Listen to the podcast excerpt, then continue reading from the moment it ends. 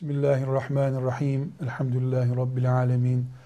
Ve sallallahu ve sellem ala seyyidina Muhammed ve ala alihi ve sahbihi ecma'in.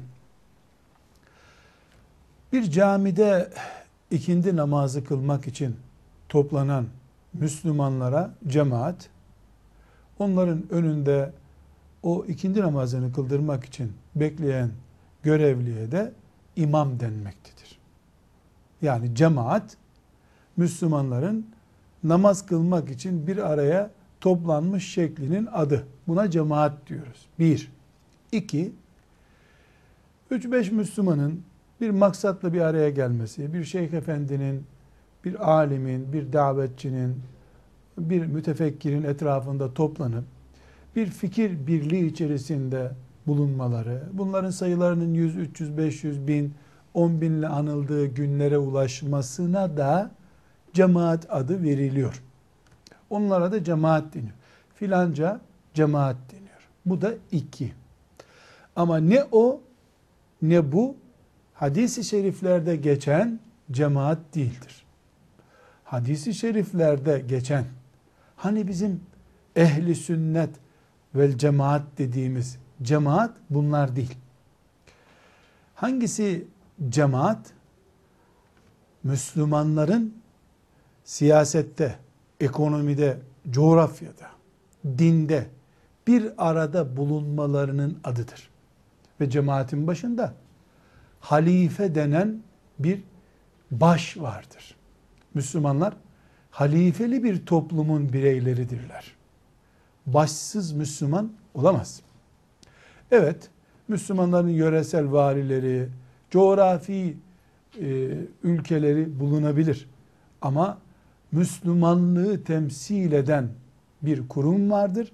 Bu kuruma hilafet kurumu denir. Maalesef bir asra yakın zamandan beri bu baştan yoksun vücutlar olarak yaşıyoruz ve bu acıyı ta yüreğimizin derinliğine kadar her gün hissedecek olaylar karşımıza çıkıyor. Asıl cemaat Müslümanların bu halifesinin etrafında toplanmış mezhep farkı, düşünce farkı, yöre farkı gör, göstermeden, hissetmeden kelime-i tevhidin etrafında toplanmış birliğin adı cemaattir. Ehli sünnet vel cemaat de bu demektir. Resulullah sallallahu aleyhi ve sellemin sünnetinin etrafında toplanmış, bid'atlerle uğraşmayan, sonradan çıkmış batıl, yanlış mezheplere takılmamış cemaatin adı ehli sünnet vel cemaattir. Müslümanların şu anda cemaati var mıdır? Maalesef biraz önce anlattığımız detayda ve anlamda bir cemaatten söz edemeyeceğiz. Hilafetin 1924'te ilga edilmesinden bu yana Müslümanlar yetim çocuklar gibi kendi başlarının çarelerine bakmak durumunda olmuşlardır.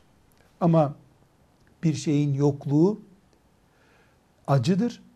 Onu elde etmek için uğraşmak veya o azim, o heyecanla yaşamak Allah'ın izniyle onun yokluğunun manevi mesuliyetinden kurtarabilir. Bunun için Müslümanlar ülkelerine göre anılmayı kabul etmemelidirler.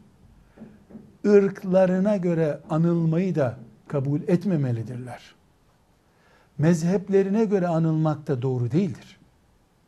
Müslümanlar Resulullah sallallahu aleyhi ve sellemin ümmetidirler. Bu ümmetin bütünü Müslümanların cemaatidir. Velhamdülillahi Rabbil alemin.